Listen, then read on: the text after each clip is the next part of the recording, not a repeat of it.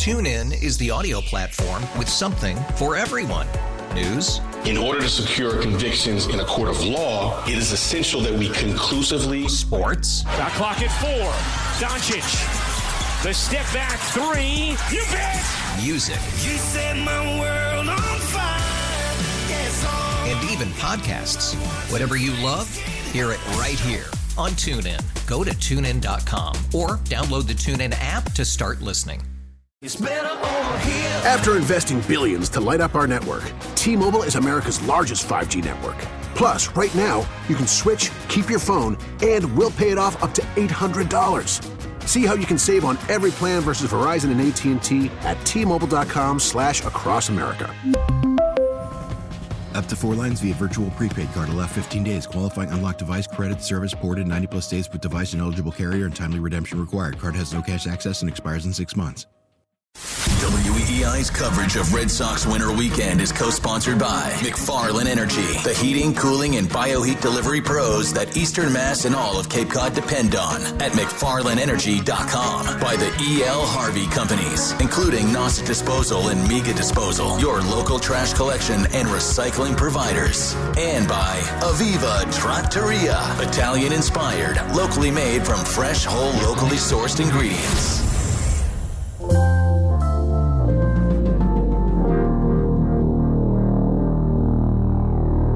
Bradfo Show. That's my open. That's what they used to call me, Swivel Hits Bradford. That's my open. I'm Okay. waiting for you to So what- justify your stupid opinion. Bradfo Show. That's delicious.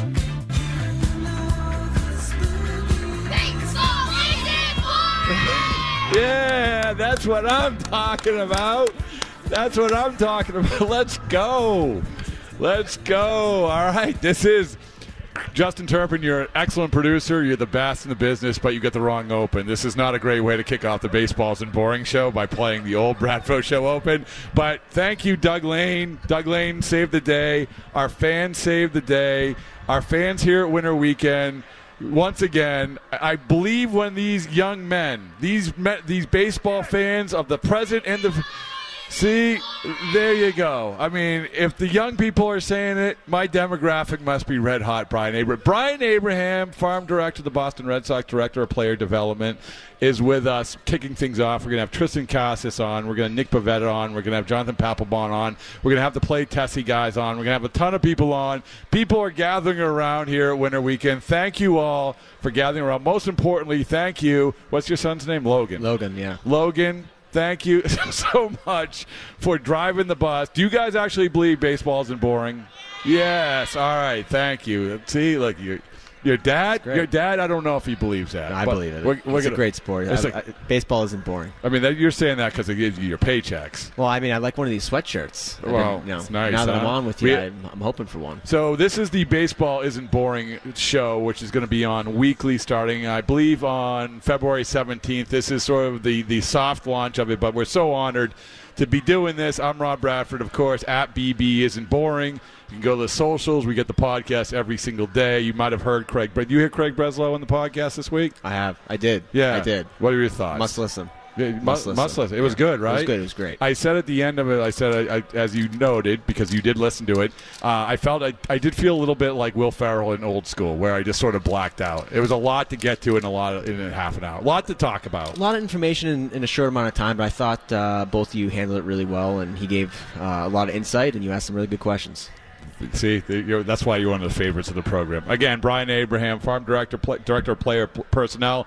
Here at Winter Weekend, everybody gathering around. It's been pretty cool. This is always a good time, and I know that you know it's sort of the last couple of years has been highlighted by the town hall in different ways. I guess last year was the booing, and this year it was Papelbon. and uh, um, you uh, did you catch? So you so just to let people know, Brian Abraham is a, a one of the rising stars in the world of baseball. Um, he he started off as a. Tell me if I'm wrong. He, you played at Holy Cross. Played at Holy Cross. Played at Holy Cross. Then went to the Blue Jays, Blue Jays. because JP Ricciardi hires everybody from Worcester. Um, was a bullpen catcher there. Bullpen catcher, advanced scouting, video, kind of jack of all Do it trades. all. Yeah. Okay, you did it all. And then when you got to know John Farrell when he was there, then John Farrell comes over to the Red Sox. Uh, obviously, that, that team was never going to be separated. You go to the Red Sox as well. You come out the bullpen catcher. You are in the bullpen for the mo- one of the biggest moments. I think the most impactful moment in the history of the Red Sox, which is David Ortiz's grand slam in the uh, 2013 ALCS. You were you didn't catch it though. I did not catch it. I Who- was I was next to Mani, uh, our other bullpen catcher who caught the ball. Okay. Um, but Who you were, who you warming up at the time? Taz Tazawa. Oh, okay, all right. Who was going to be brought up to face Miguel Cabrera because that's all he did that series. That is true. A bunch of ground ball double plays. I think maybe that year he had grounded into one double play, and Taz got him to, to, to roll into a couple during that, that Oh, series. it was, Amazing. It was like a machine. And did you? Here's the first question: When you were warming up Craig Breslow in those bullpen sessions, you said, "Someday, Craig, we are going to be working together in the Red Sox front office. We're going to be at Winter Weekend together." Um, I mean, that was. It must have been unique, though. In all sincerity, you were around Craig when he was a player, because, and, and not only were you around him, you had to sit there in that mundane environment that is the bullpen, and he's talking about the square root of pi, and, and you're talking about Holy Cross alumni. I don't know, but you know the uh, so so look at like Nick York just walked by. He smiled at his boss Brian Abraham. Um, so, but when you were talking to Craig back back then, how unique of an individual of a baseball player was he? Uh, I, I think he was one who, who wanted to better himself on a daily basis. You know, he was always asking questions, trying to figure out what uh, he could do to best suit himself on that, that night, but also improve overall as a pitcher. So um, I think it was you know it was, it was before the times of pitch data, it was before the times of TrackMan or, or, Tech. Um, I think that we you know it was it was it was Craig, it was Andrew Miller, Andrew Bailey, Burke Badenhop one year. Um, just a, a lot of intellectual pitchers, I thought, in the bullpen those years that um, asked questions that wanted to challenge themselves, whether it be different arm slots, grips of the baseball, um, to, to better manipulate the baseball to get outs. Because Even back then, so you could like again. That was before we were like, why does Koji's fastball do that? Because and we didn't have. I mean, probably somebody had spin rate, but certainly for the public consumption, there wasn't. So there was a lot of we don't know why this is happening, and you had a lot of guys in that bullpen who were probably trying to figure that out. Yeah, I remember catching Koji for the first time actually and saying, "Wow, he does not throw that hard." But it was, I think there were definitely probably some buckets within pro baseball that knew exactly why uh, hitters were swinging, missing at a 90 mile per hour fastball at the top of the zone. But over the next couple of years, I think as we better utilized and, and found out about information, we under, understood why. But at the time, I think it was just you know deception and uh, you know from our end, it was visual deception, uh, you know ability to hide the baseball. Um, you know the, the sneak up on you fastball was something that you know was just a a, a, layman's term, I guess, a scouting term, and it was a true thing. Oh, well, Pap. Remember, Pap used to. And we'll have Papelbon on later, but that's what I remember watching Pap early. Pap was the last five feet of his fastball. Why does it take off like that? Right? Koji was sort of the same way. I felt. I don't yeah, know. same way. Also, on top of that, it was it was changing eye levels using a, another pitch off his off his fastball, the splitter, where it was coming out of the same arm slot. Um, you know, reaching the plate at somewhat of the same angle, and then and dropping you know off the table. So I think the ability to use pitch tunneling was something that was being done. It just wasn't necessarily described the way as we utilize that type of information and conversation. Who today. was the before we get to the like we could rattle through the minor leaguers, the farm guys who everybody is really want us to talk about in all sincerity. Uh, who was the hardest guy to catch when you're catching in the bullpen? Because I can imagine like so. Yes, you were not a major league player, but you have to have some skill in order to catch these guys in the bullpen. To catch a Koji Uehara split is not easy. So, what was the what was the toughest pitch for you of any pitcher that you had to warm up to catch that you're like, ah, I really don't want to catch this guy. Ooh, good one. Um, Thanks. A- A- Andrew Miller was tough, just overall, just the size, the long arm. You know, he fell down the down the down the slope, and it seemed like he was right on top of you. So I would say he was probably one of the one of the more difficult ones. Um, Taz was difficult as well because he warmed up so aggressively. He threw hard. Really? He threw his splitter hard in the bullpen. So, you know, some guys are a little bit more touch and feel, let it rip a few times, and then they're ready to go. Koji was like that. It was a very easy warm up. Um, you know, I, I remember Brez. Brez knew exactly what he wanted to do. He would two pitches in, two pitches out, two pitches in the middle, a couple sliders, boom, he was ready to go. So, um, depending on the effort, I, I think it made it a little bit more difficult. I, I don't know if I was a good catcher. I was able to knock the balls down and prevent them Listen, from. you had you were, you collected a paycheck and you were a catcher. And Fair. by the way, it got what however you you it worked, you ended up where you're sitting right now, which is the farm director. And director of player personnel or no player Development. development. Player Oh, development. uh, someday. Uh, so player de- development for the Boston Red Sox. Brian Abraham is with us.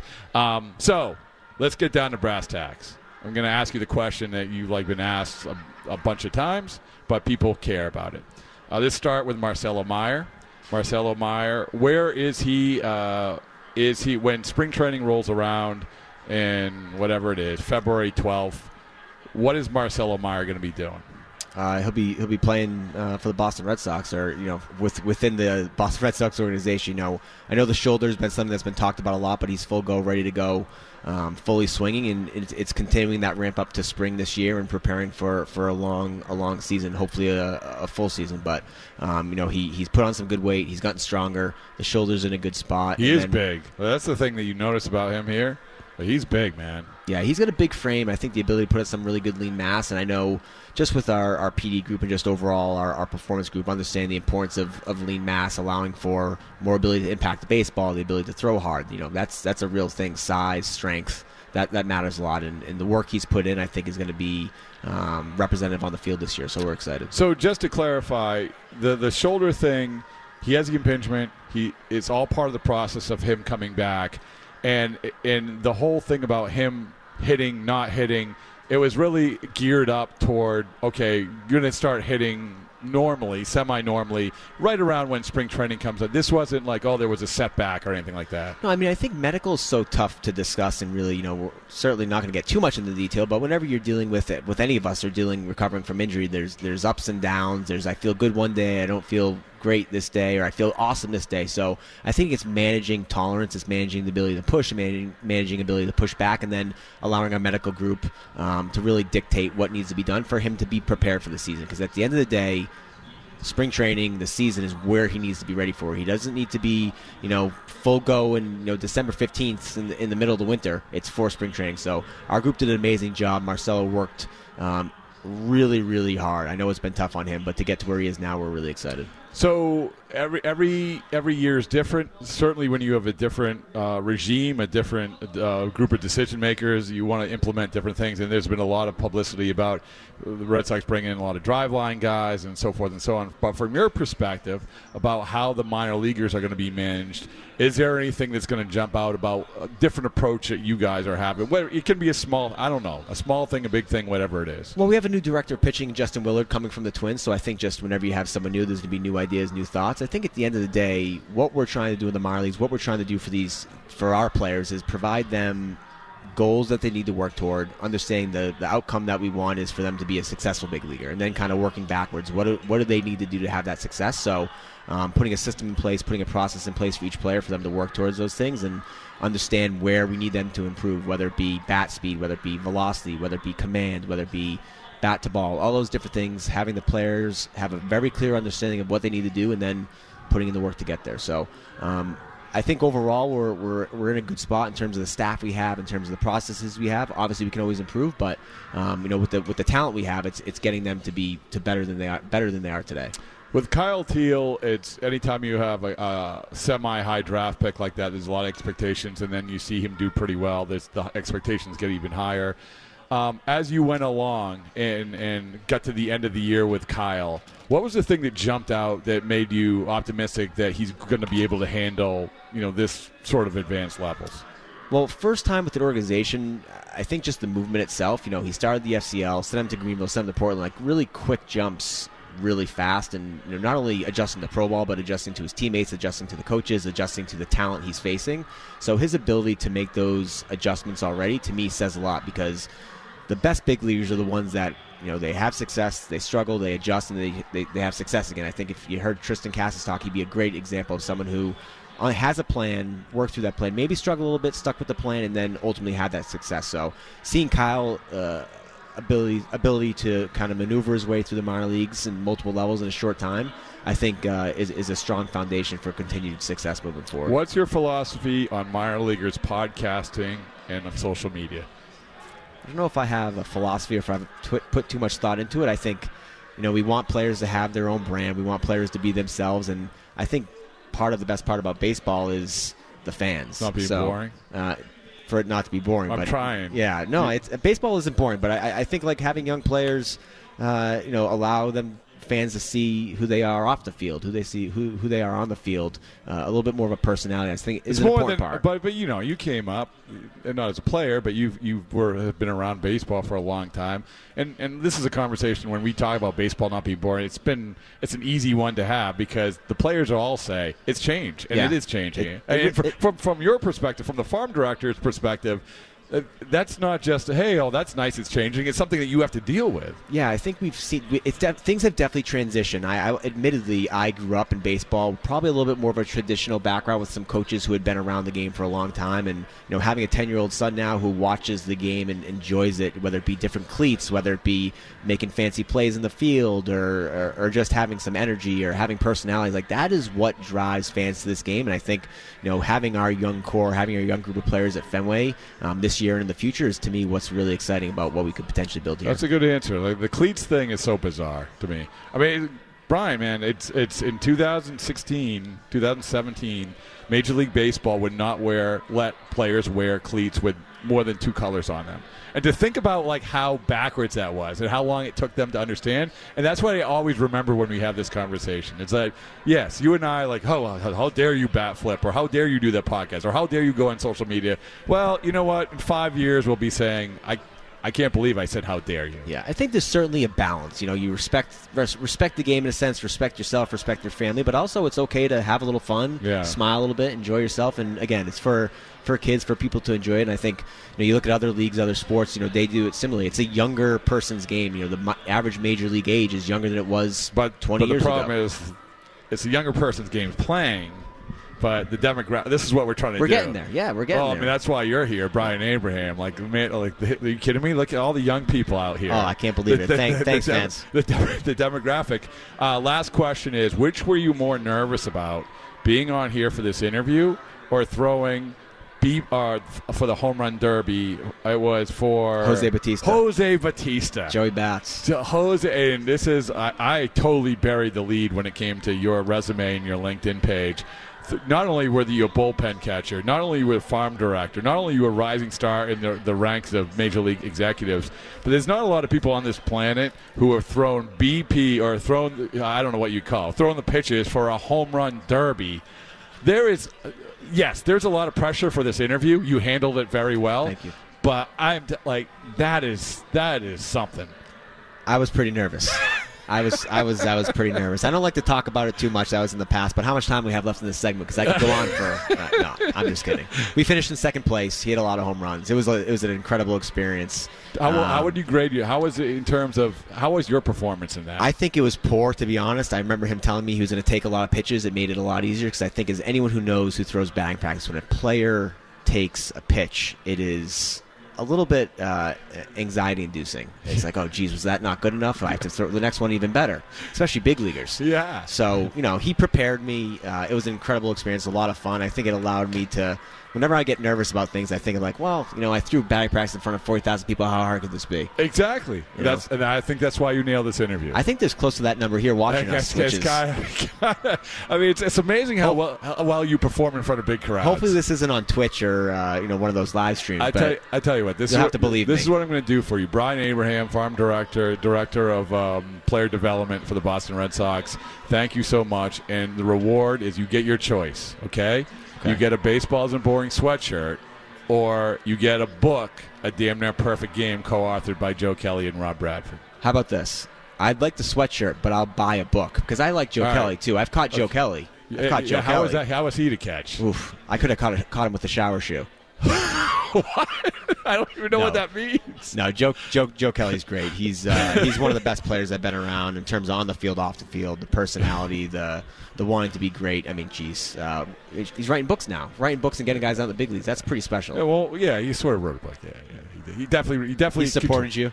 No, it's his book. It's his book. Okay. And by the way, you're in luck uh, because there's a Venmo code right over there. So Perfect. All right, all right. Thank you so much, man. Go, go enjoy your day with All your right, Rob. son, your awesome son, and in the world of baseball. Everyone, round of applause for Brian Abraham, farm director of the Boston. Oh my goodness, yes, let's go, let's go. All right, uh, thanks to Brian Abraham, first guest, but we get a lot of guests coming up. We have Triston Casas coming up in just about 25 minutes. Nick Pivetta right after him, and we get get the what's what. We we requested to get the the culmination of Jonathan Papelbon's weekend after all the dust had settled. Where does Jonathan Papelbon feel his weekend fell? His performance last night.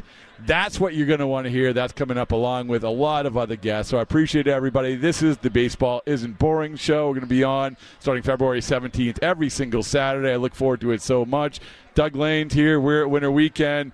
Everybody, come on over the booth if you're here. If you're not, just keep on listening because it's going to be a lot, a lot of great talk. So we'll be back right after this. tune in is the audio platform with something for everyone. News. In order to secure convictions in a court of law, it is essential that we conclusively. Sports. Got clock at four. Doncic. The step back three. You bet. Music. You set my world on fire. Yes, oh. And even podcasts. Whatever you love, hear it right here on TuneIn. Go to tunein.com or download the TuneIn app to start listening. It's better over here. After investing billions to light up our network, T-Mobile is America's largest 5G network. Plus, right now, you can switch, keep your phone, and we'll pay it off up to $800. See how you can save on every plan versus Verizon and AT&T at T-Mobile.com slash across America. Up to four lines via virtual prepaid card. Allow 15 days. Qualifying unlocked device credit service ported 90 plus days with device and eligible carrier and timely redemption required. Card has no cash access and expires in six months. After the end of a good fight, you deserve an ice cold reward. Modelo is the mark of a fighter. You've earned this rich golden lager with a crisp, refreshing taste. Because you know the bigger the fight, the better the reward. You put in the hours, the energy, tough labor. You are a fighter, and Modelo is your reward. Modelo, the mark of a fighter. Drink responsibly. Beer imported by Crown Port Chicago, Illinois.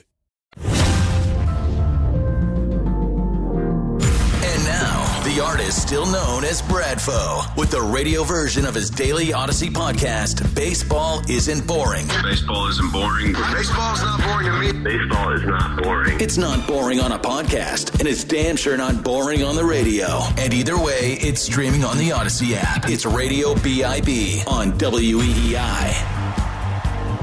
Man, what an open that was. What an open. Justin, excellent job. Oh, I want to thank Ken Laird. Ken Laird for putting that open together. Justin, it's, sort of good that you played the old Bradfo open at the beginning because it's sort of the, the transition, right? The passage of time. We, we did started off, but now we did an interview. Now we're morphing into the baseballs and boring era. And like I said, every single Saturday starting February 17th, Baseball Isn't Boring Show.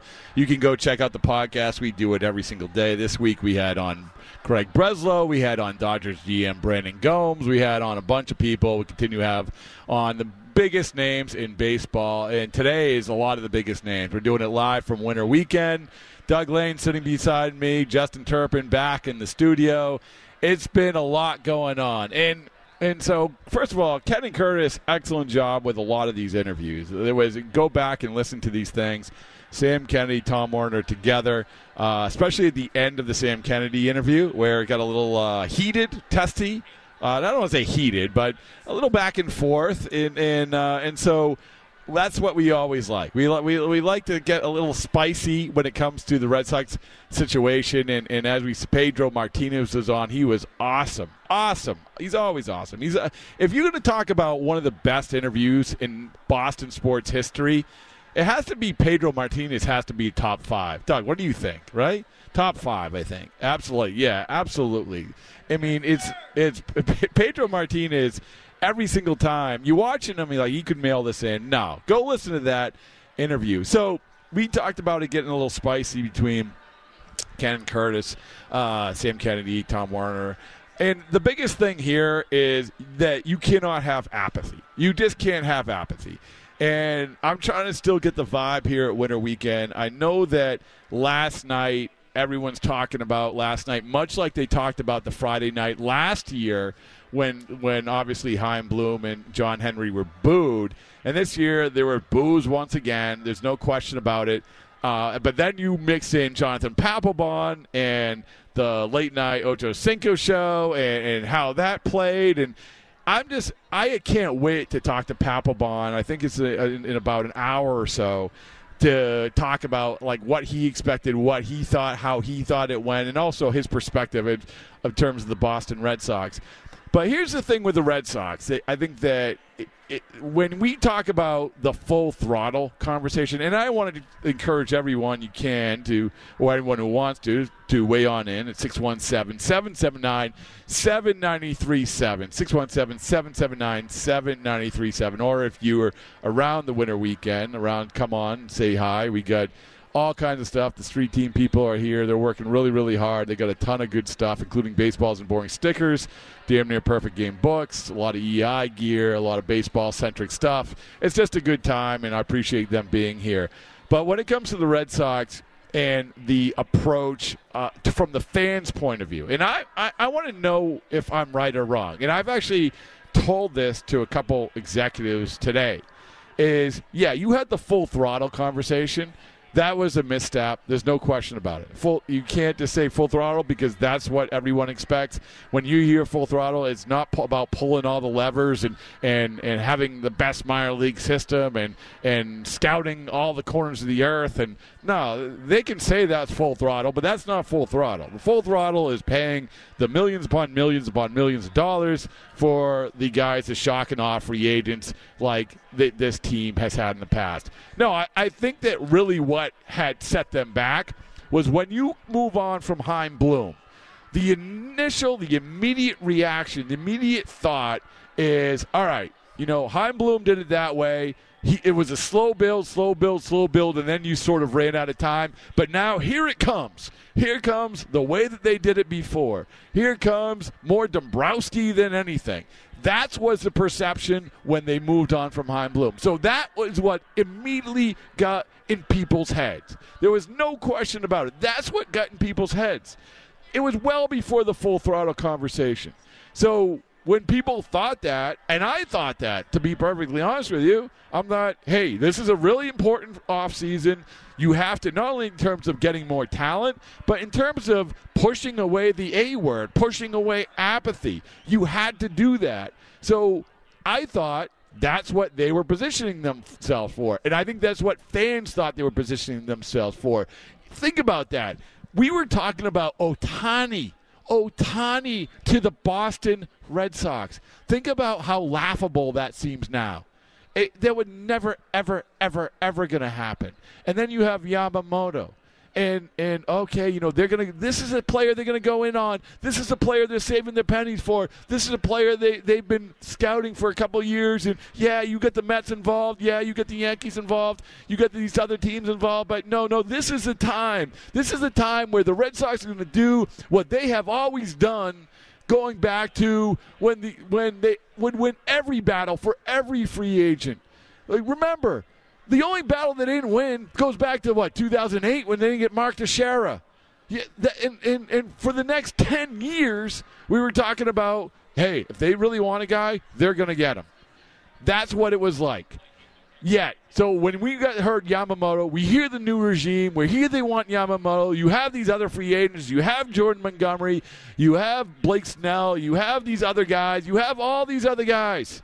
So they're going to win what the guy that they choose, they're going to win that battle for because that's how they always has been. The course correction for the front office has always been dramatic.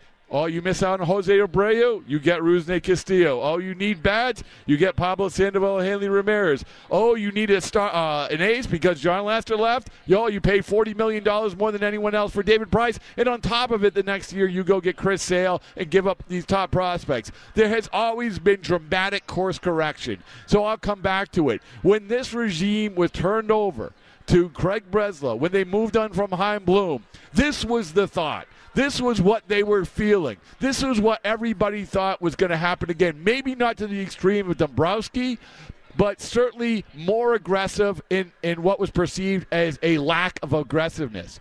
That's what you felt back when this move was made. And even before Breslow was hired, whoever was hired, that was the perception of the, the, the ownership. And that, that perception didn't dissipate at all when you had press conferences at the end of the year from Sam Kennedy, these other people, because then you have the full throttle conversation. So you have all of this.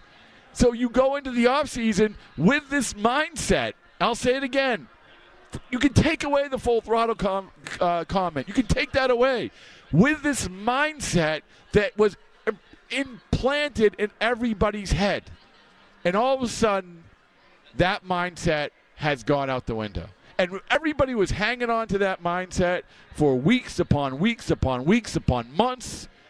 And now, finally, we're getting a little bit of clarity. As I said, Craig Breslow came on my podcast, came on the Baseball Isn't Boring podcast, and he talked. He said this, and I thought he was honest about this, and I thought this gave an insight into where they were better than, than I had heard, to be frank.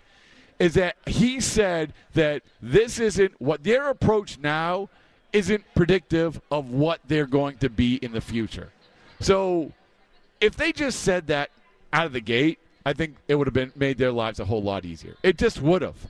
But instead, they were saying that future that they're talking about, that that future that isn't predictive of what's going on now, that is what there's going to be the immediate thing that is happening now. But it wasn't.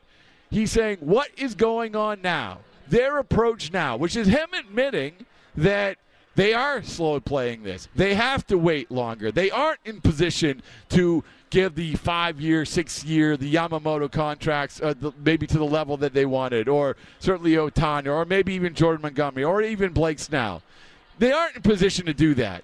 But that doesn't mean they're not going to be. And that's was when we were going through the Chaim Bloom era, it was sort of like, well, how long is it going to be before you really get aggressive and before you break away from these two year contracts and, and, rely so much on this? How long is it going to be before you get the foundation play? And I'm not talking about Devers. Devers is an outlier. That's different. And I'm not talking about Trevor Story either. I'm talking about finding the guys in this free agent market who are going to take the pressure off the young guys that you keep talking about, who are going to be the foundation guys, and you got to pay the money to do that. How long is it going to be? With Chaim Bloom, we were waiting, waiting, waiting, waiting, and then once again. We were now. This was going to be the time, but but what Craig Breslow is saying and said on the Baseball Isn't Boring podcast was that we aren't at that place now. We aren't at the place, and I thought another really interesting nugget that I unearthed uh, yesterday was, you know, a guy that they were really, really interested in was Jordan Hicks. Jordan Hicks was is a, a pitcher, a relief pitcher. He throws one of the hardest throwers in the game. He's 27 years old as a free agent. He signed with the Giants. I believe it was about four years and 44 million, but he has a ton of bonuses. And the reason he has a ton of bonuses is because the Giants are making him into a starting pitcher. So four years at $44 million, 27 year old free agent. Boston Red Sox, that's the guy that they're really interested in. And you know what? That's okay. I think that that would have been okay. That would have been fine. If, if you went out and did that deal, yes, it's not Jordan Montgomery. Yes, it's not Blake Snell, but 27 years old, that's okay. And that sort of fits about where they're at, and that's why they were interested in that guy. But instead, it's either feast or famine, and they put the feast or famine mentality into us. They did. And now we're saying eh, it's kind of somewhere in the middle it's going to take some time to get their head around that. And I think that you saw that with the with the, what happened on Friday night. I think you see that here. People are still, you know, people are having a good time here. I'm happy everyone gets one of the best parts about this event, and I think that everybody here around the the radio booth and milling about here in Springfield will admit or agree is that there is a sense of community, right? That's the best part about this is that the sense of community that you get to see people that you don't get normally to see that maybe you interact on social media or whatever it is, and then you can complain to each other about what's going on. That's cool. That's fine.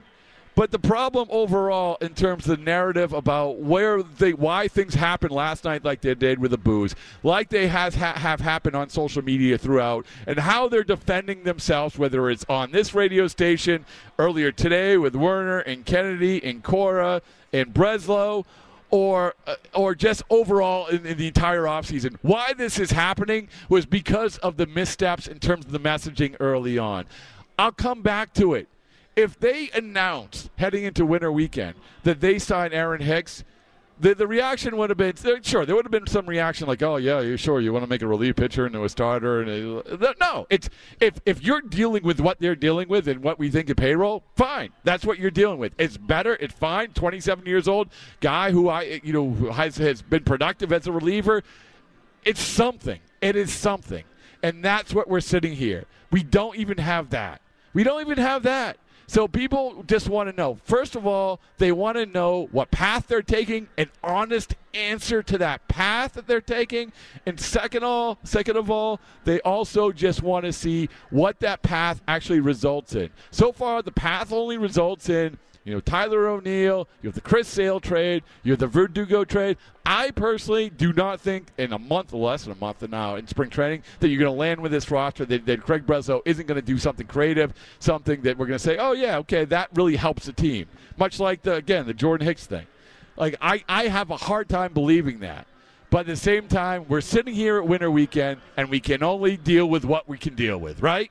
We can only deal with what we can deal with with this team, and it's great to see these players out here. The players are optimistic. I think some some fans are getting more optimistic because we're getting a little bit closer, and that's how this works, right? Hey, you know what? I see Tyler O'Neill. His triceps looked really good. You know, hey, he can hit. He won two Gold Gloves. Is, hey, this actually might work. Garrett Whitlock, best shape of his life, not even question we can be optimistic, and that's what this is all about. But I'm just giving you the reason why the reaction has been what it has been on the Friday night that we just saw, and carry over to today, and then going from there. And it's not going to stop until things happen. And honestly, now that they're sort of being more transparent about where they are with payroll and approach and all of that, people probably still won't be happy because you're still facing at a Blue Jays team that you know is really talented, maybe the most talented. You're facing the uh, Orioles team, which holy mackerel, their their young talent's incredible. You're facing a Yankees team. I don't know if you guys know this. They got Juan Soto. They got Alex Verdugo. They got now they got another pitcher in Marcus Stroman. They'll probably get somebody else. And then the Rays, you know, the Rays can have like you know the bad news Bears playing, and they're going to be good. And then, by the way, if you want to go to the Houston Astros, Houston Astros just got a closer for five years, Josh Hader. So yeah, you know, you, you right now it doesn't look like you're as talented. It doesn't, but you got to take steps forward. The first step forward, I think, was being honest about where you are and what you're going to do and what the plan is. And once again, I'll say it again. The plan off of Craig Breslow's comments on the Baseball Isn't Boring podcast was reading between the lines, paraphrasing, we are not quite in the position where we are going to be where we're going to be able to spend big on the guys, the big names that we're talking about now. We are not quite in that position. Nobody wants to hear that. We finally hear that.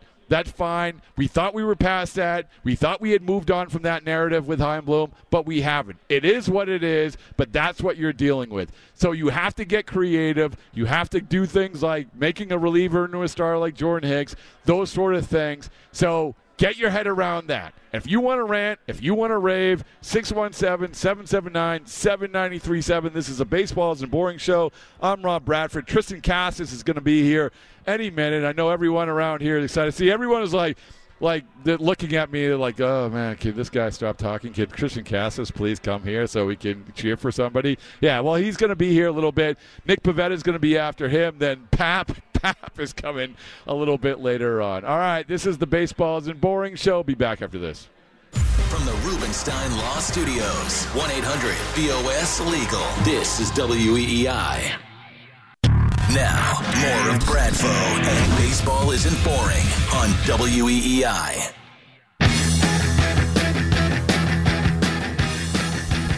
Let's go. Let's go. Winter weekend.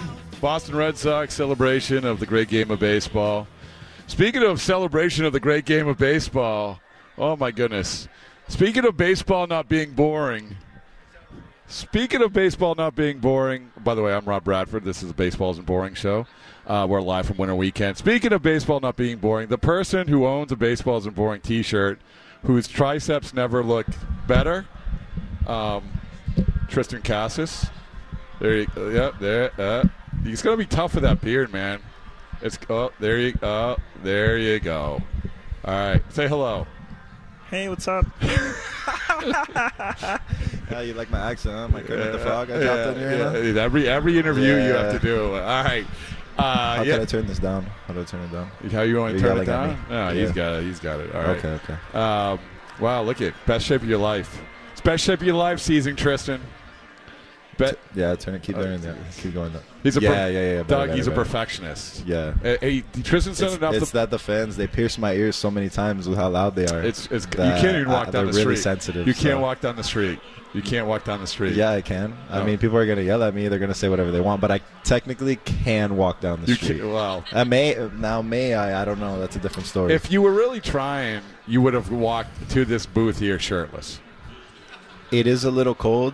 Um, I'm from Miami, and I, I like to think that I'm resilient to the weather. Like I'm unaffected by it, unbothered by it. But for this particular event, they made me put this this jersey on. You see, I tried to come with it unbuttoned already. Yeah. Because to me, shirts are optional, but Yeah. not here apparently. Well, the, the the whole idea, and again, Triston Cass has joined us. We appreciate it as always. I appreciate it every time I talk to you, Triston. Thank every you. single time I talk to you. Not it's not even a lie.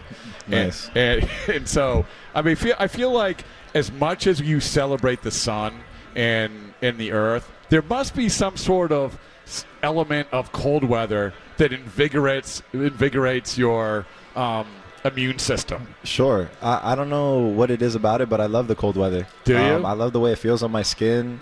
The wind just absolutely piercing the pores and like making my hands numb and just making the bat feel like a Oh, thousand you pounds. like you actually like play? I was just talking about walking down the street. You like playing in cold weather? yeah, playing in it, being in it. Like even Oh. when I'm back at home, I try to submerge in it. So Oh, feel. you, you do the cold plunge thing. I do. I, I, well, I try to feel like I got to get ready for the cold weather here. So, 85 and sunny every day in Miami is not getting me ready. So, I try to get in at least some type of cold water or something. Can I just tell you? I already have the T-shirt idea: piercing the pores with Triston Casas. There you go. Piercing Wind, wind chill close, colder than icicles. Oh, uh, so it's best shape of your life season.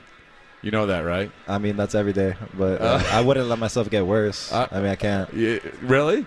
Well, I could, but it's not good for you. Uh, uh, no. Like to have me on the show and stuff. Like to keep having No, me on the I'm- show, I'm- i got to stay in good shape. Yeah, I mean, you know, if I want to stay on I'm- the show. this year, I'm I am uh, I'm pre- practicing what I'm preaching. I'm in the best shape of my life, and so Happy for you. Yeah, th- thank Of you. I've reached full muscle capacity, Of course. uh, as you have as well.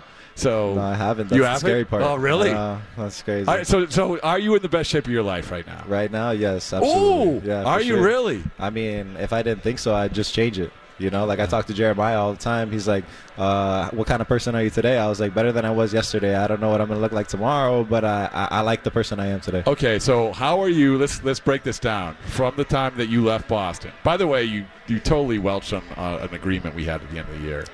Well, it, it was it was an unfortunate circumstance with the shoulder, and then I wasn't traveling. But we will get to that, and and I did not hold up my end of the bargain or, or my side of the bet, so I'm gonna need to. You could have done that today. that. So, in case people are wondering, uh, that you had to hit, was it I think it was just one more. one I- twenty? How many? I think it was just with? 25. Yeah, so you had to hit 26. Okay. You had to hit 26 home runs, and if you didn't hit 26 home runs, you had to spend the entire day from the minute you woke up in the morning to the minute you went to bed wearing a baseball isn't boring T-shirt. Yeah. Yeah. So, w- yeah, I was willing to take that bet, and then I missed the last two weeks, and I didn't get it. So all right. Before we get down to brass tacks, can you just do this? okay, Can you wear a baseball isn't boring shirt while hitting, while you're on an Instagram post? I, I mean, I'll I'll do I'll wear it doing anything. no, on an mean, it's- Instagram it's- post. It not even the fact that I want to support you and, and your brand. It's just the fact that they're the same. It's just it, it's so true. I believe it, and that's what I mean, and that's why I like talking to you. Thanks. So I sincerely do.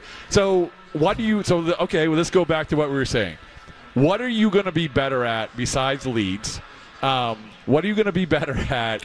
Leads, Yeah, like remember we had this conversation. Like you said, they told you you had to work on your leads in yeah, spring training. yeah, they Uh, did. But then I got picked off one time, and I'm like, well, that didn't work out. I was like, well, that's the thing. I'm not fast enough to be able to take a big lead and get back. The pitchers, one, they throw too hard. They're too quick. I, I don't know why. Oh, I'm not gonna steal a base anyway. They, It's they, like, they can't. They me to take a can't think of anything else to criticize you for, so they That- were talking about your leads. Well, I love the fact that they're critical of me and that they want me to get better on all facets of the game, but that's v- really nitpicking. You know? Okay, so what are you what are you going to be better at when you cut when this year starts than you were when the season ended last year?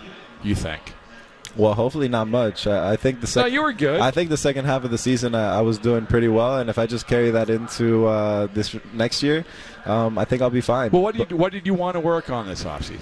Uh, I mean, I was working on it every day during the season, I so I could get. Uh, well, like if I didn't like something in April, I was going to try to fix it for May, and, And I you feel like- did. I know that was the thing. The progress w- w- it, showed, so uh, I'm not going to try to change much from last September to next April. I mean, I definitely need to change last April to this April, but That was tough, man. uh, I mean, for who? For you or for me? No, well, for, for everybody else because they had to talk about it, or me no, because I have to go no, through it. I, I enjoyed. I, listen, I enjoyed it too. No, it was listen, great. I, I was setting the bar so low for myself that I had nowhere to go but up. You know? Well, you're a genius. I know. Uh, but I can't, t- set, I- can't set the bar too high. I tell you what, Triston. I don't know if you remember this moment. It was in Baltimore, and I walked. I told you. I said Dustin Pedroia. I gave you the Dustin Pedroia analogy. May third. May third was when Dustin Pedroia, 2007, changed his hole. He was hitting under 200. I said you you were having your struggles.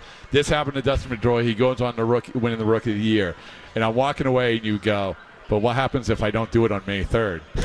yeah, then it, it carried longer than that. Yeah. It took me a little longer than May 3rd to get high. I mean, May 3rd is only a month of the season, you know, so I think it went in almost to June. But once you did, man. Yeah, yeah. Once I once once the summer heated up, so did I, and I I, I just you know. What was the thing? Like, what was the thing that you just like? Okay, and I know. Listen, you're because you you always give the answer that I don't expect. Yeah. But just tell me the thing besides, hey, I just got progressively better. I got. What is the thing that sort of clicked for you that you feel like was the biggest reason why you're able to take off? I think just honestly believing that I belong there. At, Oh, at you didn't level. believe that? I didn't believe it. I, I, I mean, I was proving it to myself, just like I was trying to to everybody else. I mean, 197 in September of 22 isn't exactly like you know Fair. convincing everybody that I'm a great player, and then 197 through the first two months isn't either. Um, so. Uh, I think once I went one one time through the league, you know, I think I saw all the players. I played against Trout. I played against Sultani. Um, even the guys from the Blue Jays, Bo Bichette and, and Yeah. Vlad. You know, those are guys that I look up to. Um, but the thing is, I, I'm a baseball I'm a baseball rat. I'm a baseball historian. So all I do is watch MLB Network, ESPN. But the problem with doing that is all they show is the highlights. So I associate Ohtani and and all these greats with only hitting home runs and only doing great things. But when I finally played against them. And they had bad at bats. I saw them swinging at pitches in the dirt. I saw them uh, roll over a ball. Look, look, it's David Ortiz. What's up? What's up? What's up? Uh, like, yeah, you got to come up here I next. know. Uh, yeah, yeah. Go ahead. So uh, once I saw like all these great players making the same mistakes that I did, it kind of settled me down um, to the, where I was like, they're just like me. I'm out on the same field as them, competing, and uh, I, I do belong here. And then I just felt like Did sometimes that that calmed me down. sometimes in life there's this like one thing somebody says or one moment something, something and it just happens right somebody told me that i was a good writer in junior year of high school and all of a sudden i believe whether or not i was i mean i was believe it but sometimes somebody says something. Was there that moment? Was there that that, instance of somebody just like you know what? I belong. Maybe it was a hit you had. I don't know. You know, I, I, it, it's funny. I, I made a, a game losing error against Colorado randomly in uh, I want to say it was in, in the beginning of of May or something like that, and uh, it was like battle tested weather. Rain was coming down. I remember it was Joe Jacques' debut. Um, I don't remember who hit a ground ball to me, but it was a lefty lefty matchup, and I and I bobbled the ball. We lose by a run. Uh, because we went down by two. Rafi hits a home run in the top of the tenth, and we or bottom of the tenth, and we lose seven six. Um, and I was just sitting on the bench during the rain delay, and Trevor Story comes over, and he was hurt at the time. He wasn't playing. He's like, "Man, you're an important part of this team. You're an important part of what we're trying to do um, for right now, especially because you're here for a reason, but especially in the future." Um, so we talked on the bench for like an hour after my my game losing error, and uh, you know he pre- he pretty much calmed me down. He instilled that confidence in me. You know he says that in this time that he had been injured, he's been having a lot of conversations with the front office and with other members of the, of the staff, and they they believed in me. He instilled that in me, and I guess that calmed me down a little bit because from that point uh, at the end of May, that I think that I had that error. Um, I felt like it was it was only up, uphill from that. So if I can remember like one instance, it was that conversation. but you remember it just with- hitting with- i mean sometimes it just yeah. hits right Well, like it was something about defense, you know, that I was struggling a lot at, and helped me with everything else. Yeah, I mean that, that's pretty incredible. By the way, you talk about getting off to slow starts. The guy who won Rookie of the Year, which you know you almost won, but Gunnar Henderson. Go look at his numbers in April. Wasn't good. It wasn't. It wasn't good. Yeah, I don't know. I don't know what they were like. I know he finished with a great year, but, But you got that's the point. Is that it's and and now it's incredible to hear you say that you had doubts like that. We forget that, right? Yeah. That here's a guy, top prospect, first round pick, Team USA. He, he, gets the opportunity to start. He's you know he had a good spring training and all of that. It, it's like to have the to think that you're you're having doubts that you're a major league starter. I would imagine it's incredible. yeah, I mean, I do the best that I can to prepare. Um, go out there and, and try to, you know, just do the best that I can. Just play hard uh, all the time. But at the end of the day, you don't really know what's what's going to happen. Baseball's a funny game. It's the only thing that you can do everything right and still have a bad result. It's a it's a it's a weird concept to grasp your your mind around.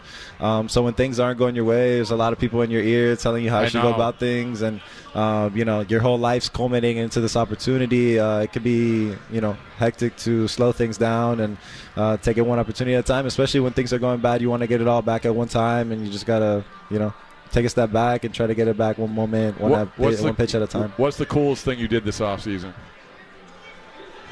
Come here and talk to you. I Uh, think uh, I, hold. I, I Can can't we- name anything honestly cooler. Cut that on tape, please. thank, thank, thank you. Um, I went to I went to Trevor's, uh, you know, Trevor's state Yeah. in Texas last week to hang out with him and, and York and, and Vaughn Grissom. So I got to meet them in Dallas, and then I went down to Dominican uh, in uh, in December to hang out with Rafi, and Oh, we were down All at right. Dominican Academy down there hitting over there. So uh, any of my, I mean, I don't, I, I always say I'll be good enough for a vacation one of these days. All my trips, and those are like little vacations, but we're working throughout it. So um, that's probably the coolest things that I've done besides here's talk to you. You're smart because I took a cruise, and to stay in best shape of your life on a cruise, not easy. No, that's tough. Uh, cruise, uh, cruise is definitely a not not an environment conducive No. to for growth and health for sure. I, I mean, I mean, unless you like get stranded on an island and then you got to Yeah. be very primal and you got to cut coconuts and climb trees to get food.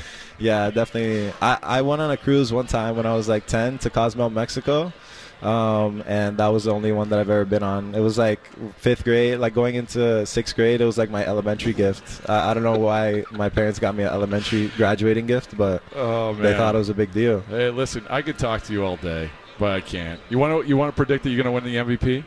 Ten years ago, Joe Kelly came I'm- on here and predicted he was going to be in the game. Yeah, I mean. I mean, I got better chances now. Tani's in the in the National League, so all right, all right, I'll take that as a prediction. yeah, All for right. sure. All right, man. All right, good to see you. Thanks. All right, Triston Casas, always one of the best. All right, we got to take off. Baseball's is boring. Nick Pivetta coming up. Thank, big thanks to Triston Casas, everybody. Make, bring smiles to everybody's faces, and I look forward to his Instagram post with a baseball isn't boring T-shirt. Right there you go. All right, all right, all right. Be back after this. TuneIn is the audio platform with something for everyone.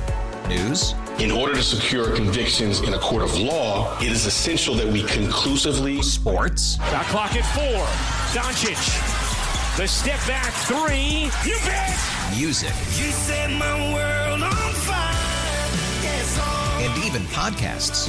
Whatever you love, hear it right here on TuneIn. Go to tunein.com or download the TuneIn app to start listening.